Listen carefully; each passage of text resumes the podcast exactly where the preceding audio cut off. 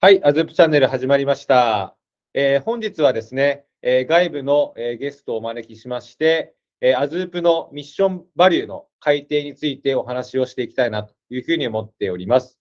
えー、本日のゲストはですね、えー、パラドックスの、えー、鈴木さんでございます。よろしくお願いします。パラドックスの鈴木と申します。よろしくお願いいたします。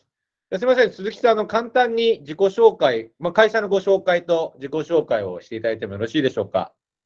はい、えー、パラドックスという会社なんですけれども、あの平たく言うと企業とか商品のブランド作りっていうのをメインにやっています。でブランド作りといっても一番実は多いのは企業理念を作る、さっき言ったミッションとかバリューを作るとか、えー、そういうものが多くて、大体もう270、80社ぐらいはやってるんじゃないかなと思うので、えー、どこかのちょっと面白い志を持っている会社は、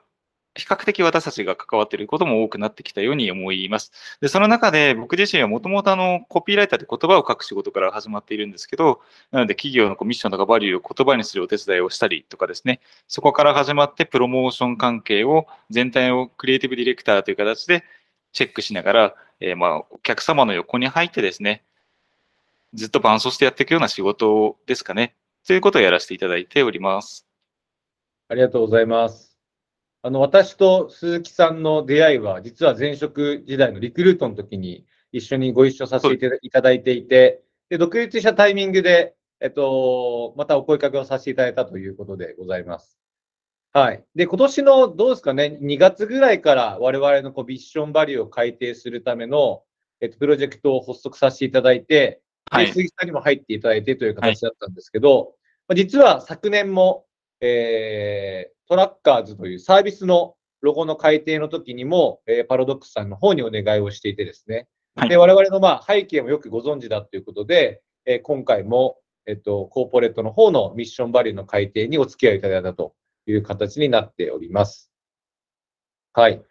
で、えっと、まあ、今年のね、2月から、えっと、我々のプロジェクトが始まって、えー、実際に決まったのは6月ぐらいでしたかね。それぐらいだと思いますね。はい。ね、はい。まあ、2、3、4、5、6、約半年近くぐらいかけてミッションバリューを、えー、作ってきたんですけど、まずこの期間っていうのは、どうなんですか？一般的な他社さんとかで言うと、どのぐらいの期間をかけてこのミッションバリューっていうのを決めていくんですか？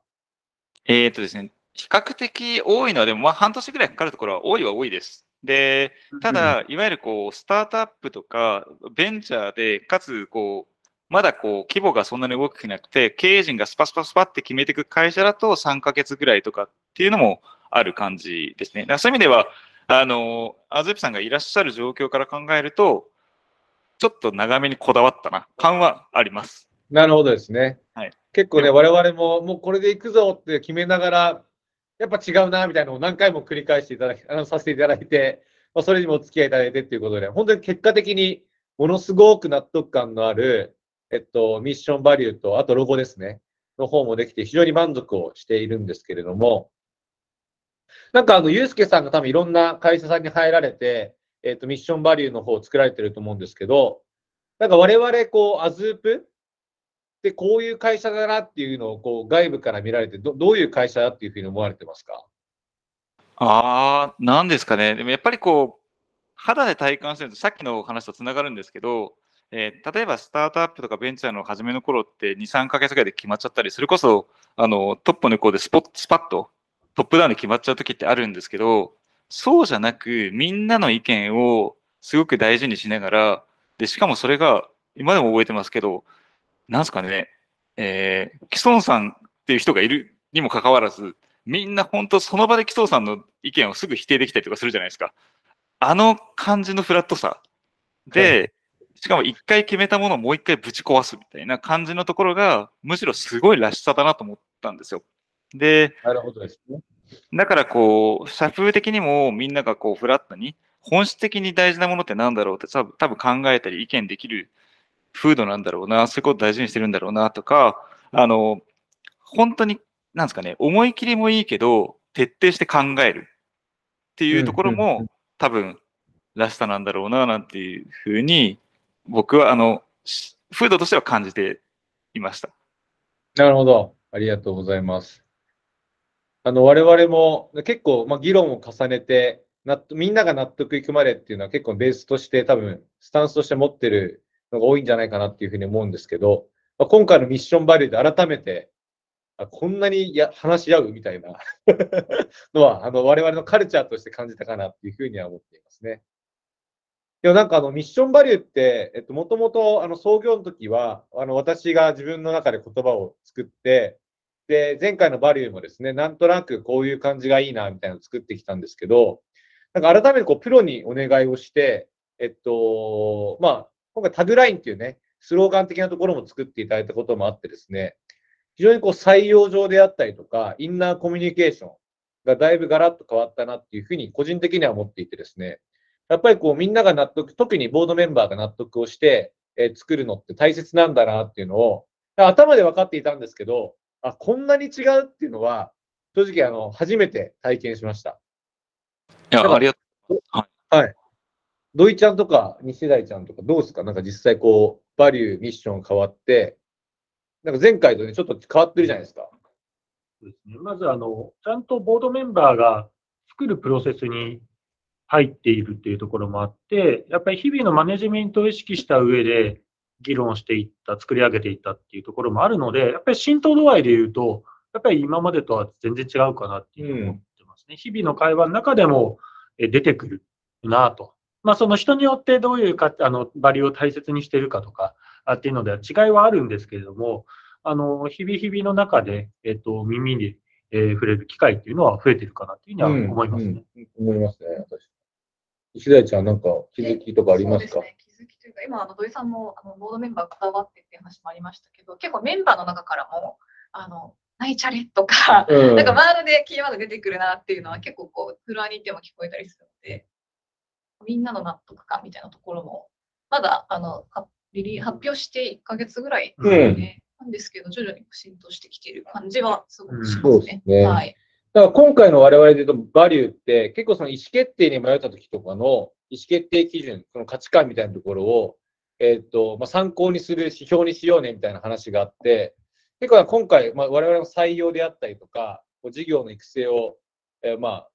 左右するようなこう意思決定であったりとか、例えばプロジェクトを遂行していくときに、なんか今で言うと、まあ、それってスピードイズパワーなんだっけだったりとか、あの、シンクビッグなんだっけみたいな話が結構出てくるので、そういう意思決定をするときにも、あの、このバリューっていうのを参考に軸にしながらできるようになったっていうのは、一つの強みになったなっていうふうに思ってますね。あの、それは間違いないと思うんですよね。その、いろんな会社見させていただいて、まあ、あんま偉そうなことも言えないですけど、やっぱりすごい会社って、そのトップだけじゃなくて、経営陣もそうですし、現場もそうですし、みんなが一個の基準をもとに、それぞれの個性を生かしている会社ってやっぱ強いと思うんですよ。それぞれの個性がそれぞれの基準で生きると、実はこうただのバラバラな会社になってしまって、せっかくのパワーが集結しない。でも、一個の基準をみんなが自分ごとのように捉えて、でそこに個性がいっぱい入ってくると、それって何倍にも何十倍にもパワーにななっていくっていうのがあって、今おっしゃったようなことがずっと続けていけると、多分とてつもない組織になるだろうなっていう気はしますね。なるほど、なるほど。とてつもない組織にできるように頑張りたいと思いますけれども。あと、あれとあれなんですよ。実はね基準、基準があるって、あの、たまに誤解されるんですけど、基準っていうのはルールですよね。そうするとなんか個性が縛られませんかって言われる人いるんですよ。そんなこと、とそんなことないんですよ。えっと、例えば野球ってスポーツも野球ってルールがあるからあれだけいろんな、あの、テクニックが生まれていろんなプレーができるんですよね。多分アメフトとかもそうだと思いますし、あの、アイスホッケーも多分そうだと思うんです。で、うん。基準があるから、実は個性って活かせるんですよね。なんでうん、基準を明確にし、その基準をみんなで大事にしている会社っていうのは多分、かつ皆さんみたいにすごくフラットに意見が言いやすくて、あの、そのみんなの個性を大事にしてとことん考え合おうぜっていう、ででも一方でどんどん行動していこうぜっていう会社は、多分みんなの個性が活かしやすい。だから力を発揮しやすい会社になるんじゃないかなと思ってます。うんうん。ありがとうございます。なんかもともとね、本当あの、ミッション、バリューを改定しようって思った背景は、あの、5つもともとバリューが、旧バリューで言うと5つあって、5つだとなかなか使いづらいねと、日頃のコミュニケーションで。で、多くても3つに絞りたいよねみたいなところから、もともとは 始まったっていうのがこのプロジェクトのスタートだったんですけど、最終的には7つのバリューに収まるというですね。増えとるやん。増えてるやんと。ということで、ただ、明らかにやっぱでも、普段使われる量は全然違いますよ、7つの中でも。ああ、それは良かったです。はい。うんただまあね、我々のこの7つの中でもスーパーオーナーシップと最後のスマイルインパクトって、こう、なんですかね、根底というか、働く上での根底の話をしてるんで、多分、実務上の話をするときっていうのは、残って5つの、えーところの、多分、あのー言葉が、数が多いと思うんですけれども、でも、前回よりも全然、あの増えましたけれども、記憶、印象としては、あのーすごい使いやすいなっていうふうには思ってますね。よかったです。まあ、さっきあの土井さんがおっしゃったみたいに、現場で使うイメージみたいなことも大事にしながら多分作られてたって大きいと思うんですね。だから、ナイスチャレンジとかもそうですけど、ナイスチャレって言えるねみたいなこととか、なんか言いやすい言葉にしたっていうのもすごく大事だったんだろうなと思います。うんうんうん、そうですね。そっか。で、もともとあれですよね、わもともとはバリューだけ変えれればいいよねっていうので、始まったものの、まあどんどんどんどんこう、夢が膨らんでいって、ミッションも変えていただいて、かつスローガンもタグラインを作っていただくっていうですね、っていうのに落ち着いたという形でございます。個人的にはバリューもそうですけど、ミッションのどうするかっていう議論、そのタグラインどうするかっていう議論もかなり印象に残っていて、確かに。僕たちって何者なんだっけっていうのを改めて定義したり、どういう方向性とか視野感でいくのかっていうのは、だいぶその変わったなって、目線もあったなっていうところで、そこもすごくなんか大きいイベントだったなっていうふうには思ってます。うん。なんかあの時の会話を録画しとけばよかった、ね。よかったね。まあ写真はね、あのホワイトボードで、はい、ゆうすけさんが整理してくれた写真とか残ってるんで、あれも財産だなっていうふうには思ってうんうん、確かに、おっしゃる通りです。なんか、あの、ミッションバリューとかその考えるときに、まあ、考える過程とかを、まあ、今回我々でボードメンバーを中心に考えていたと思うんですけど、こう今後ね、多分社員を巻き込んでいきながら、このインナーで使われるっていうのをちゃんとやっていきたいなと思ったときに、なんか、ゆうすけさんが知ってる範囲で、どどういったことをされている会社さんが多いですか？あ、えっと、いくつかあるんですけど、一個はあのミッションに関しては、えっと、自分たちの事業とミッションをいかに紐付けられるか、しかも自分の仕事と紐付けられるかってすごく大事なので、例えば、えっと、マネージャーとか向けに、まずはその、なんでこのミッションが生まれたと思うか、みたいな背景を追体験させるようなワークショップをやったりとかですね。例えば、自分たちがやってるトラッカーズってどういうビジネスなんだっけ？で、これもともとあったミッションはこういうミッションなんだけど、なんで今のこの次世代の新たな選択肢と可能性と言葉になったんだと思うっていうのを議論させていく。で、実は、でその時に実はこんな議論もあったんだよってちょっと差し込んであげたりとかすると、経営陣が考えた頭を一回追体験させるっていうことができると、同じように語れる人が増えていったりします。あと、バリューに関してはやっぱ仕事との結びつきすごく大事なので、僕らはよくエピソード、メモリアルエピソードを共有しようなんて言ったりしてるんですが、そのバリューと紐づいてる自分の仕事をお互いに共有し合ったり、え先輩たちとかの仕事を共有し合ったり、経営陣がやったことのエピソードを、例えばこういうことってシンクビッグだよね、みたいなことを共有し合ったりっていうのを定期的に持つ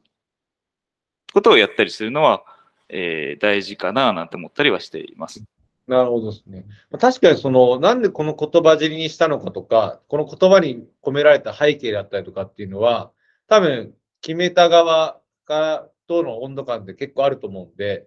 その辺をちゃんと一回かん、まあ、考えるような機会を、あのー設けるっていうのは大切ですね。そうですねなん。か昔、あの、私もリクルートにいるときに、リクルートが分社化をするっていうことで、あの、僕はあのリクルートキャリアっていう会社に行ったんですけど、まあその時にもこうワールドカフェみたいな形で、リクルートキャリアの大切にしている価値観とか、大切にしようっていう価値観を、まあ、みんなで考えようみたいのをメンバーレベルでやった経験があって、まあ、その時あのね、あの、今思えば、あの、なんですかね、一、まあ、プロセスとしてやってくれてたんだろうなと思いますけど、当時はなんか自分も、そこの当事者、当事者として関わってる感というか、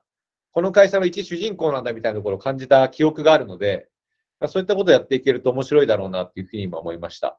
あの、それすごく大事ですね。あとは、その、これレイヤーによると思うんですけど、例えば現場だったら現場で、えー例えば年に1回、今やってるかもしれませんが、うちだったらこのバリューとこのミッションがあるけど、現場をもっと良くすることって、このミッションだったら何ができると思う？みたいな、今度逆にアイデア出しをする場があったりとか、もうちょっと上のマネージャークラス以上だったら、自分たちの事業を良くするために、このミッションとこのバリューだったら何が次できると思う？みたいな、今度アイデアを発生させる場とかもうまく作っていくと、さっき言ったさらに自分がこの会社の主役感ってさらに出てきたり、その中で本当に面白いアイデアが出てくる時もあるので、でそういうのが取り上げられたりすると、あ、自分も会社を作っていく一員なんだ、自分も現場を作っていく一員なんだっていうのを実感できて、っていうのもあったりはしますね。なるほど、なるほど。これってなんかワークショップの頻度とかっていうのはどうなんですか、ね、年一とか半年に1回ぐらいの頻度ですることが多いんですかね？えー、っとですね、そうですね。多いのは、例えば1年に1回とか半年に1回とか、木の変わり目とかに、次の方針とか目標とか発表するタイミングとかで、うん、全体的なワークショップをやることも多いですし、あとはさっき言ったそのバリューと自分の行動を紐付ける、エピソードを紐付けるみたいなのは、えー、僕の知ってるところとか、うちの会社もそうですけど、月に1回とかやってるところもあります。1時間とかとかで時間を取って、えっと、1人1エピソード。例えば、僕はこのバリューで、例えばシンクビックで自分がやったこととか、シンクビックであの先輩のエピソードを共有します。で、そこに対してみんなで、へえ、それってうちのシンクビックのこういうところいいよねとか、あなたのこういうところってやっぱ素晴らしいねとかっていうふうに、あの、お互いが言ったことに対してお互いがちょっといいところを褒めたりとかするっていうか、1時間で区切ってやるみたいな感じと月に1回1時間で済むので、でもそういうのってベースのお互いを理解し合うコミュニケーションにもなりますし、日々の仕事の判断基準を、なんですかね、こう、ルーチンにして、すり込んでいく機会にもなっていったりします。うんまあそんなことやってるとこありますね。はい。うん。我々で言うと今、こう、アズープバリューアワードって言って、バリューを最も体現した方を月間で表彰するっていうのをやってるんですけど、まあそれ以外特にね、あの、やっていることはないので、なんかいろいろこう取りあ取り入れていきたいなっていうふうには思いますね。なんかあの、ミッション、バリューを考えるときに、あの、こういうところは気をつけた方がいいですよとかってなんかありますか？あーミッシミッションいろいろ、はい。ミッション、ビジョンを考える、ミッション、ビジョンを作るときってことですか？作るときに。ああ、やっぱり、一個は、その自分たちらしい言葉を使っているかとかですね。ああ、なるほどですね。やっぱ言霊って僕あると思っていて、どの言葉を選んだかによって未来ってやっぱ変わると思うんですよ。で、あの、例えばこうスーパーオーナーシップでやっぱスーパーをつけたことには意味があると思うんですね。はいそ。れってやっぱりその会社らしさだったりとか、そこにスーパーをつけたから起きてくる変化ってやっぱりあって、で、それは、あの、なんですかね、ただのオーナーシップじゃやっぱダメだったんですよ、きっと。うん、うん。で、この本当に細部の言葉をこだわる。自分たちらしいかどうか。あともう一個は、あの、いい意味で妥協しない？なんて言ったらいいんですかね、こう、まあ、こんなもんでいいかっていうことをしない。そういうことですね。それは大事な気がします。確かに。そこ、そそうですよね。それで終わってたらなんかあんまり愛着も持てないですし、我々自身も。いや、そうです、そうです、そうです。私たちも妥協しなかったから半年かかっちゃったっていうのはありますけどね。そうだね。いや、でも、予定だともう3ヶ月ぐらいで終わって、サクッと行こうぜみたいな感じのイメージだったんですけど、あれやあれやと。まあ、コツンとするね、ところまで掘り下げてったっていうのはすごく感じますけど、なるほど。そっか妥協すると賞味期限の短いものになりそうですね。そう思います。あと、使わなくなってしまいますし、あの、もっと言うとミッションとバリューって、企業の根幹なんで、うん別に例えばミッションとバリューが別に3年後変わったっていいと思います。変わっちゃダメっていうルールは。ただ、決めるという行為に関しては、企業の根幹をそんなおざなりに決めちゃダメでしょっていう、すごく当たり前の話なので、そういうことですね。まさにあのパラドックさんが掲げている志ブランディングというか、あーその根幹イコール志っていうところですよね。あ、そうです、そうです。ありがとうございます。そうなんです。僕は結構それ伺ってすごいいいなと思って、志で、もうその志がない会社様は支援しないみたいなこともはっきりおっしゃっていらっしゃるじゃないですか。そういったものをすごく感じているし、我々のそういうこうしたい、ああしたいって思いを汲み取って整理してくださっていて、なのですごく頭の中がクリアになる体験でしたし、うん。うん妥協しないっていうのは本当に良かったなと思います。そうですね。なんかね、ゆうすけさんはいのその、の進め方として、あの、合気道っていうなんかうん、合気道の話でありましたけれども、はい合気道ですどちらかというとね、パラドックスさんさんからこうしてください、ああしてくださいっていうよりかは、みんなが話しているディスカッションをうまく、あの、抽出していただいて、場を回していただきながら意思決定をさせていくっていう 形だったので、非常にやりやすかったなっていうことは覚えてますけど。あもうそう言っていただければ、もう、はい、僕らとしてもパラドックス冥利につきます。ありがとうございます。ありがとうございます。じゃあ、あの、そろそろ、えっと、時間も、えー迫ってきましたので、えー最後にですね、鈴木さんの、ゆうすけさんの方から、アズープの魅力について語っていただいて終わりたいなというふうに思います。なるほど。えっと、すごい 面白くて難しいのが来ましたね。あの、いや、でも、今回やっぱり改めて思ったんですけど、皆さんの、なんていうんですかね、こう、今はもちろんトラッカーズっていうのをメイン事業としてやってらっしゃるけれども、なぜトラッカーズをやっているのか？それは例えばこう、今、あの、レガシーをスマートになんてタグレにつけましたけど、その何かこう、レガシーな部分があって、でも、うまくちょっと仕組みを変えたり、新しい選択肢を長い視点でうまく作ってってあげたりしてったら、すごい可能性が広がって、そこで働いている人も幸せだし、世の中もきっと良くなっていくよねっていうことを自分たちはやっているんだ。だからまずはトラックとかこう物流とかそういうとこからやっていくけども、次のところも行くかもしれないとかっていう、その根底と今やってるビジネスがもう明確につながっている会社だなってすごく思ったんですよね。だからもしかすると今外から見てる人は、トラックのなんかそういう会社なのかなと思ってるかもしれない。でもそれは今第一プロジェクトでやる。でも次もやるかもしれない。トラックもさらに深めるかもしれないっていう、なんか話を聞けば聞くほど、あとこのミッションとかと紐付けて話を聞けば聞くほど、めちゃくちゃ未来が広がって楽しそうな会社だなっていうのは、個人的には思っている感じですね。ありがとうございます。だから無茶ぶりにも、無茶ぶりなのに、すごい、まっとうにご回答いただいて、すごい感謝しております。ありありがとうございます。あの、実はあの、私どもの、そのアズープのミッションバリューもそうですし、あの、私の知人の会社のあのミッションバリューとかも、実はパラドックスさんの方で何社か決めて作られているっていうことも聞いておりますので、あの、ぜひ、ミッションバリューを作りたいとか、えっと、その辺に悩んでるっていう方がいらっしゃれば、あの、パラドックスさんの鈴木さんをおつなげしますので、私なり、パラドックスさんに直接ご連絡をいただければな、というふうに思います。はい。ありがとうござじゃあ、あの、います。本日は、はい、お忙しい中、収録にお付き合いいただきまして、誠にありがとうございました。ありがとうございますい。え、とんでもないです。ありがとうございました。はい、引き続きお願いいたします。よろしくお願いいたします。皆さんご視聴ありがとうございました。ありがとうございます。失礼します。